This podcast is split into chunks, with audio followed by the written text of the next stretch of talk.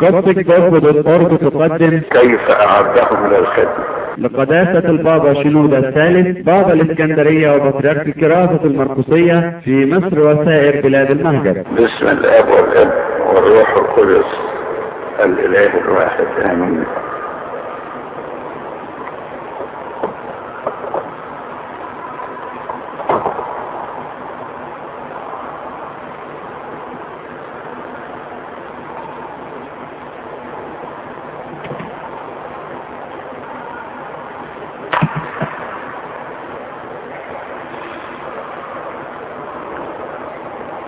السيد المسيح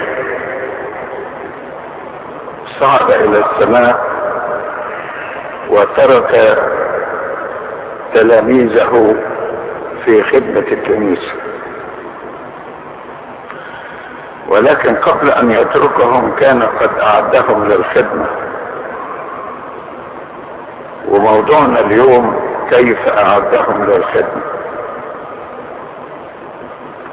وفي الواقع ان الرب له طرق كثيرة جدا في اعداد الناس على مر التاريخ من اقدم العصور. فهو اعد ابراهيم ابا الاباء بالغربة وبالطاعة وبالتجارب الكثيرة، اعده ليكون ابا للاباء.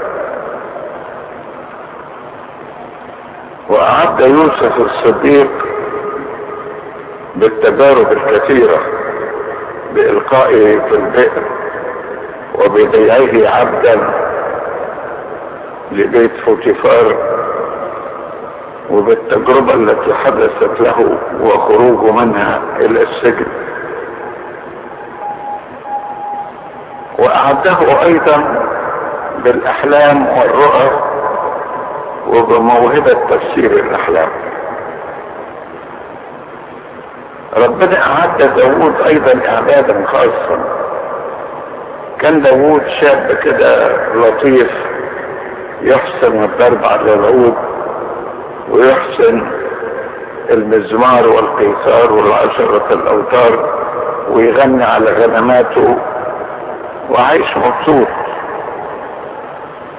لكن بالشكل ده ما ينفعش انه يقود شعبه، لازم يخشوشن ويبقى جامد على كده.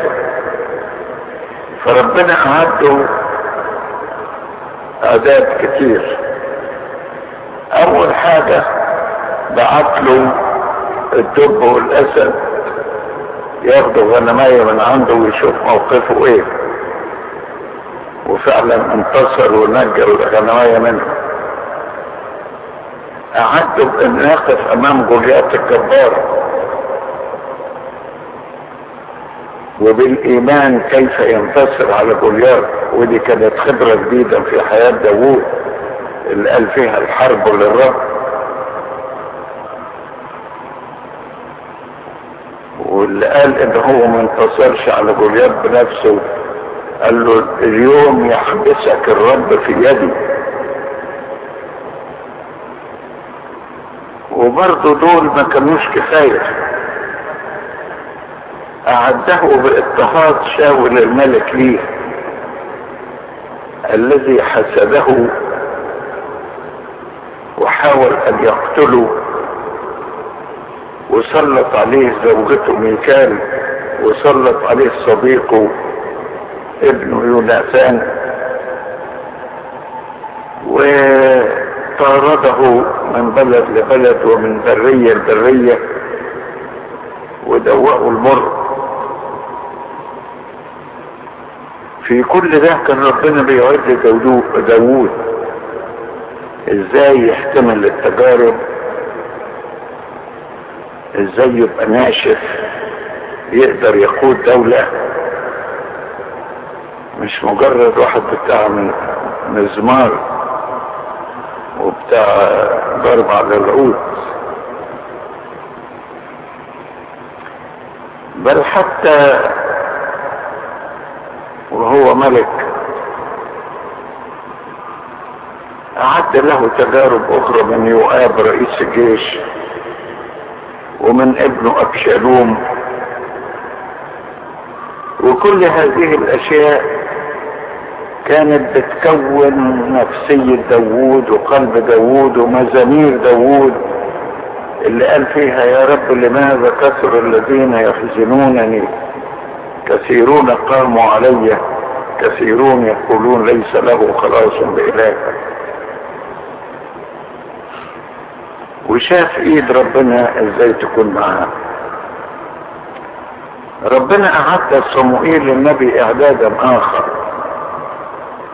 كطفل صغير، من اول ما بقى يقدر يمشي على رجليه اخذته امه وودته الهيكل في شيلوه، فتربى في احضان الهيكل، اعده هناك من صغره من طفولته، واعده ايضا بالرؤى واتمناه على رساله، وجعله النبي الذي يمسح الملوك، فهو الذي مسح شاول ومسح داوود.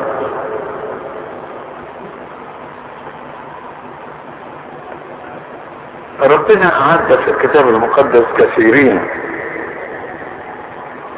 في تاريخ الكنيسة. أعد أنطونيوس الكبير بأشياء كثيرة، أعده بتأثير الكتاب المقدس فيه، وأعده بمنظر أبيه وهو ميت فشعر بفناء الدنيا، وأعده بواسطة النساك الذين كانوا على حافة القرية، فكان هو كالنحلة يمتص رحيقا من كل واحد منهم.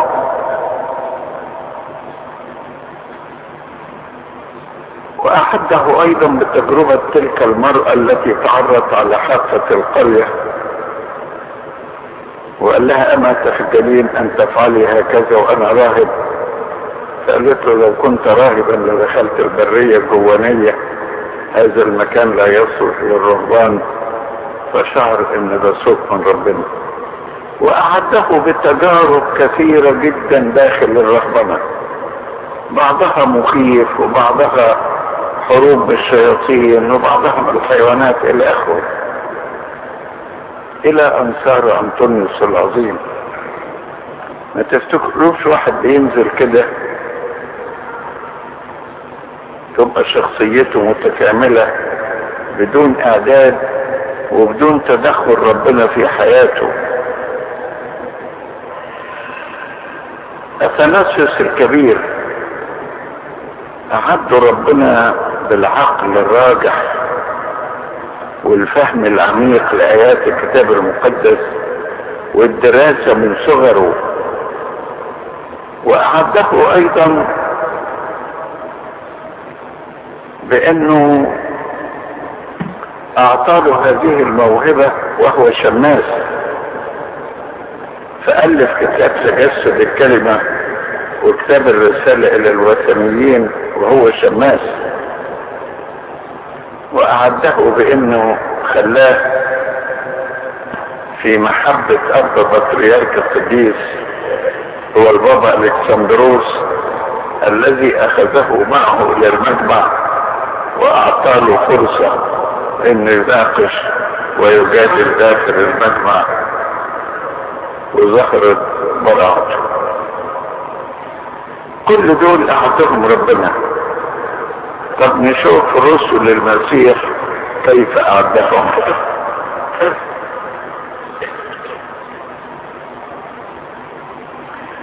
رسل المسيح اعدهم الرب بالقدوة الصالحة التي امامهم،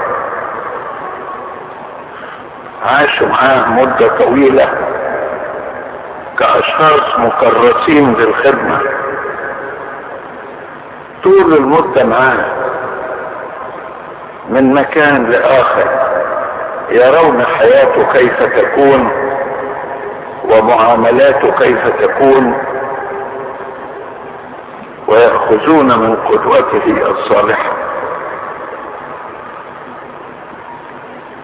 وأعدهم أيضا بالتعليم، وكان هذا التعليم على نوعين أساسيين، نوع منهم انهم حضروا التعليم الذي يقوله للجموع اعزاته للشعوب وللجماعات، ونوع ثاني تعليم خاص بينه وبينهم يعلمهم تعليم خاص.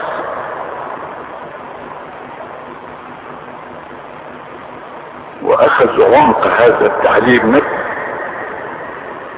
لدرجة الغطر سيوم الايام الى اين نمضي، وكلام الحياة الابدية هو عندك. اعدهم ايضا بحياة النسك، ان هو شخصيا لم يكن له موضع يسند فيه رأسه، وما كانش ليه بيت ولا مكان، وصاروا مثله تابعين له ليس له مكان. وعن هذا عبروا بقولهم تركنا كل شيء وتبعناك. أعدهم بهذه الحياة المتفرغة تماما للخدمة في نسك وفي بعد عن العالم، وبأنهم يبعدون عن الذهب والفضة. قال لهم لا تحملوا معكم ذهبا ولا فضة ولا نحاسا في مناطقكم، تروحوا كده مفيش معاكم حاجة.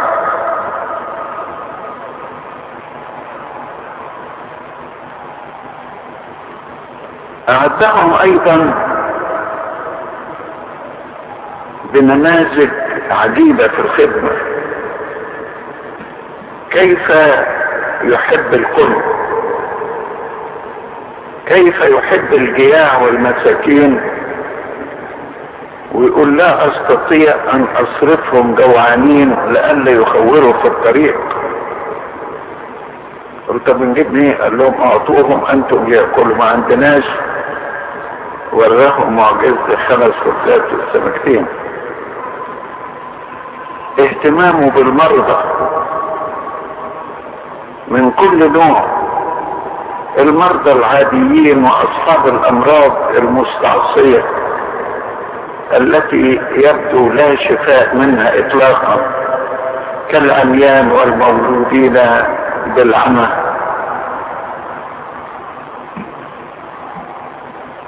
والناس اللي عليهم شياطين وحاجات كتيرة جدا، وراهم كيف يقول يصنع خيرا. فده كان تعليم آخر أعدهم به، ازاي يقولون ويصنعون خيرا.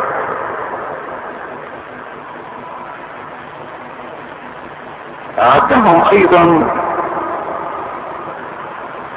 بالتدريب، فأرسلهم أعطاهم سلطان على الشياطين وقال لهم اذهبوا اشفوا مرضى وطهروا برصا وأقيموا موتى واخرجوا شياطين، ومجانا أخذتم ومجانا أعطم، وأي بيت دخلتموه قولوا سلام لهذا البيت إلى آخره. وبعدين بدأ يأخذ منهم تقريرا عن خدمتهم. البعض قالوا كانوا فرحانين حتى الشياطين تخضع لنا، قال لهم لا تفرحوا بهذا ان الشياطين تخضع ليكم، بل افرحوا ان اسماءكم قد كتبت في ملكوت سماوات. اعدهم بتركيز شديد طوال مدة 3 سنين وشوية وكم شهر، غرس فيهم الإيمان والقوة والمعرفة والنصح ومحبة الآخرين، ووراهم ازاي ان الواحد يخدم في كل مكان، يخدم هو ماشي في الطريق، يخدم هو جوه الحقول، يخدم هو على الجبل، يخدم هو على البحيرة، كيف يخدم في كل مكان والتقط هذه الحياة منه.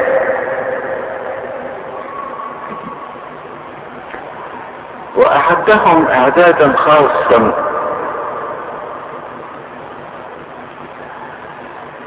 بالكلام الذي قاله لهم قبل ذهابه إلى جثسيماني إلى الجلجثه، وبوعده لهم بالروح القدس، ثم ظهوره لهم وأزال شكوكهم وقوى إيمانهم وثبتهم إلى آخره. وأعدهم بعد كل ده ب40 يوم مركزة يحدثهم عن الأمور المختصة بملكوت الله. أوصاهم بكل شيء وسلمهم تقاليد الكنيسة كلها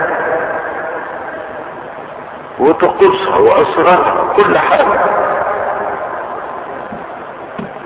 وبعدين قال لهم انا هأتمنكم على التعليم، فعلموا الناس وسلموهم جميع ما اوصيتكم به، وان نسيتوا حاجة الروح القدس يحل عليكم ويذكركم بكل ما قلته لكم.